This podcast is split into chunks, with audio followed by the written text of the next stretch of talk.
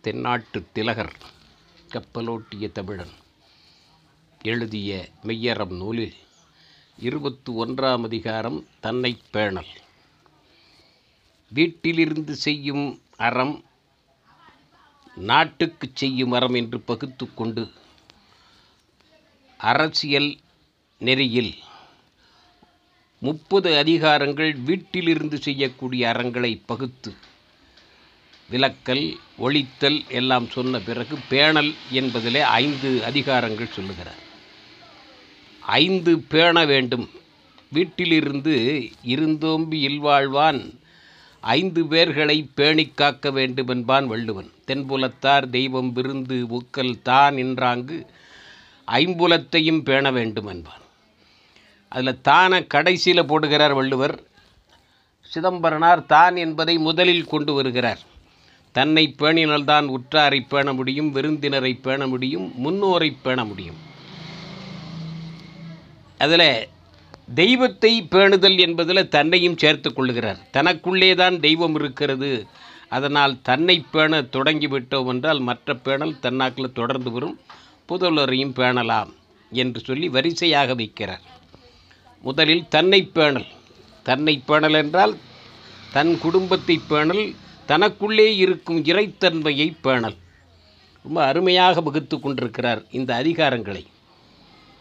தன்னை பேணுதல் தன் முதற்கடமை எந்த ஒரு மனிதனும் தான் தெளிவாகவும் உறுதியாகவும் இருந்தால்தான் தன்னை சார்ந்தவர்களை காக்கவும் உயர்த்தவும் முடியும்.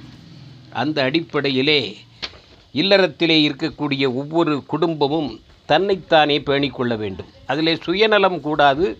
தன்னை சார்ந்தவர்களையும் பேண வேண்டும் என்றால் தன்னை முதலில் பேணிக்கொள்ள வேண்டும். அது முதல் கடமை என்கிறார். பேணுதல் என்பது அருமையான சொல். பிள்ளையை பெற்றுவிட்டால் போதுமா? பேணி வளர்க்க வேண்டும் தெரியுமா என்பார். அப்படி பேணுதல் என்பதில் எல்லா கவனமும் அதிலே வந்துவிடும். அதனுடைய உயர்வுக்காக தன்னை அர்ப்பணித்துக் கொள்ளுதல் வந்துவிடும். தன்னை பேணார் தாழ்வே அடைவர். தன்னை பேணாவிட்டால் அவர்கள் நிச்சயமாக கீழான நிலைக்கு போய்விடுவார்கள் தன்னை பேணுவோர் தலைமை எய்துவோர். யார் தன்னை பேணிக் கொள்ளுகிறார்களோ அவர்கள் தலைமை பொறுப்பை விரைவாக அடைவார்கள். இப்போ தலைமை பொறுப்பை அடைதல் மட்டுமல்ல அந்த பேணல்ல என்ன என்பதை ஒரு ஆறு ஏழு வரிகளிலே தொழிற்பெயராக முடிக்கிறார். சில இடத்துல பயங்கோள் முனைட்டா முடிப்பார் வாழ் உள்ளுக எண் நினைக்க எண்ணுக செய்கன்னு. இவர் அல்விகுதியில் பேணல்ங்கிறதுனால அல்விகுதி கொடுத்து அருமையாக இதெல்லாம் பேணலுக்குள் அடங்கும் என்பதை பின்வரக்கூடிய வரிகளில் சொல்லுகிறார். பேணல் பெருமை எலாமுற முயலல். பேணல் என்பது பெருமை தரக்கூடியது. எல்லாம் பெற்றுக்கொள்ளுவதற்கு எல்லாம் வருவதற்கு முயற்சி செய்தல்.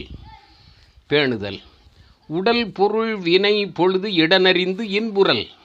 ஒரு செயலை செய்ய வேண்டுமென்றால் அதற்கு எதையெல்லாம் அர்ப்பணிக்க வேண்டும் என்று சொல்லுகிறார்? பேணல் பெருமை உடல் பொருள் வினை பொழுது இடன். ஐந்து வந்து விடுகின்றன. உடலை அர்ப்பணிக்க வேண்டும் பொருளை அர்ப்பணிக்க வேண்டும் வினை பொழுது காலம் இடன். காலமறிதல் வினையறிதல் இடனறிதல் இப்படி ஐந்தையும் அறிந்து கொண்டு இன்புற வேண்டும். பேணுதலில் இதெல்லாம் வந்து விடுகிறது. உடல் பொருள் ஆவிங்கிறது போல வினை பொழுது இடனறிந்து இன்புறல் ஒரு செயலை செய்யணும் இவ்வளவு ஆராய்ந்து பார்த்து செய்ய வேண்டும். பொருளும் ஒழுக்கமும் புகழும் பெருக்கல். பேணுவதற்கு பொருளாதாரம் வேண்டும். ஒழுங்கான முறை ஒரு சீரான முறை இயல்பான ஒழுக்கம் வேண்டும். புகழையும் பெருக்க வேண்டும். அடிப்படை பொருளாதாரம் நேர்மையான வழி ஒழுக்கம் அதனால் விளையக்கூடிய பயன் புகழ். இவற்றை பெருக்க வேண்டும். பேணினால் இவை கிடைக்கும். உடம்போர் யானையின் உரமுற வளர்த்தல். இந்த பொருள் விளக்கமெல்லாம் இருக்கும் பொழுது உடம்பை கவனிக்கணும் இல்லையா? உடம்பை கவனிக்காமல் நாம் உயிரை கவனிக்கிறதுக்கு அதனால் உடம்பை கவனிக்க வேண்டும் என்கிறார். உடம்பை வளர்த்தேன் உயிர் வளர்த்தேனே என்பார் திருமூலர். உடம்பு ஓர் யானையின் உரமுற வளர்த்தல். தன்னை பேண வேண்டுமென்றால் தன்னுடைய உடலை பயிற்சி மூலமாகவும் விளையாட்டின் மூலமாகவும் சிறு சிறு வேலைகள் செய்வதன் மூலமாகவும் உணவின் மூலமாகவும் தன்னுடைய உடம்பை பாதுகாத்து கொள்ள வேண்டும். அந்த உடம்பை சீராக வைத்திருந்தால்தான் எந்த தொழிலையும் சிறப்பாக வெற்றி பெற செய்ய முடியும். யானையின் உரமுற வளர்த்தல்னா யானை மாதிரி பார்க்க வேண்டும். மனம் உயர்ந்து உயர்ந்தவையெல்லாம் தினம் உணப்பயிற்றல். மனதிலே நல்ல எண்ணங்களே எண்ண வேண்டும். தினமும் எண்ண வேண்டும். உயர்ந்தவையை எண்ண வேண்டும். வெள்ளத்தனைய மலர் நீட்டம் மாந்திரதம் உள்ளத்தனையது வேறு? உயர்வானவற்றை நினைக்க வேண்டும் தினமும் நினைக்க வேண்டும். அப்படி நினைக்க பயிற்சி பண்ண வேண்டும். இப்போ உடம்பை எப்படி வச்சுக்கணும் மனசை எப்படி வச்சுக்கணும். ரெண்டையும் சொல்லுகிறார். தன்னை பேணுதல் என்பது உடம்பு மட்டுமில்லை மனதையும் பேண வேண்டும் என்கிறதை சொல்கிறார் ரெண்டையும் சேர்த்தே சொல்கிறார் மூணாவது சொல்கிறார் பாருங்கள் அறிவின் மலனொழித்து அழுக்குறாத அமைதல். உடலை பேணணும் மனசை பேணணும் அறிவையும் பெற வேண்டும். ஆளும் வளரணும் அறிவும் வளரணும் வளரணும் அதுதான்டா வளர்ச்சி நாம் என்னால். இந்த மூன்றையும் வளர்த்தால்தான் தன்னை பேணுதல் ஆகும் சாப்பிட்டு சாப்பிட்டு உடம்பை மட்டும் வளர்த்தா போதாது. உடம்புக்குள்ளே இருக்கக்கூடிய மூளை அறிவை வளர்க்க வேண்டும் மனதை வளர்க்க வேண்டும். அறிவின் மலனொழித்து அழுக்குறாது அமைதல். இந்த அறிவிலே ஏற்படக்கூடிய குற்றங்களை எல்லாம் நீக்கி அது ஆசிரியன் என்றால் குற்றங்களை நீப்புவன் நீக்குபவன். அந்த நீ குற்றங்களை நீக்கி அழுக்குறாது அமைதல். மனத்துக்கண் மாசிலனாதல் அனைத்தரன் என்பார். அறிவிலே மாசு வராமல் அமைத்து கொள்ள வேண்டும். அது தன்னை பேணுதல்.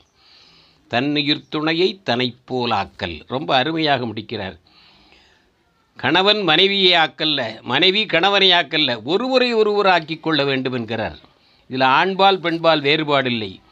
தன் உயிர் துணையை மனைவி கணவனை ஆக்க வேண்டும் கணவன் மனைவியை ஆக்க வேண்டும். தன் உயிர் போலவே தன் உயிர் துணையையும் நினைத்து மேலான நிலைக்கு கொண்டு வந்து ஆக்க வேண்டும் உருவாக்க வேண்டும் என்கிறார். இதில் தான் சிக்கல். யார் உயர்வுன்னு பார்க்கக்கூடாது. எது நல்லது? அந்த நல்லதற்கு ஒருவருடைய கருத்தை மற்றவர் கேட்டு அனுசரித்து விட்டு கொடுத்து வெற்றி பெற வேண்டும் என்கிறார். தன்னை பேணல் என்பதிலே ஒருவரையொருவர் பிறருக்காக வாழ்ந்து தியாகம் செய்து இவற்றையெல்லாம் கடைப்பிடித்து ஒழுகினால் அது உன் முழுமையான தன்னை பேணலாகும் என்பதை தெளிவாக சொல்லுகிறார். பின் ஏழு வரிகளில் முயலல் இன்புறல் பெருக்கல் வளர்த்தல் பயிற்றல் தினமும் உண்ண பயிற்றல் அமைதல் ஆக்கல். இதில் உடல் மனம் அறிவு உயிர்த்துணை. இவற்றையெல்லாம் உருவாக்க வேண்டும் என்பதை தெளிவாக தன்னைப்பேணலில் குறிப்பிடுகிறார் சிதம்பரனார். அதிகாரம் இருபத்து ஒன்று நிறைவடைகிறது. வாழ்க மெய்யரம் வளர்க வாவூசியின் புகழ்.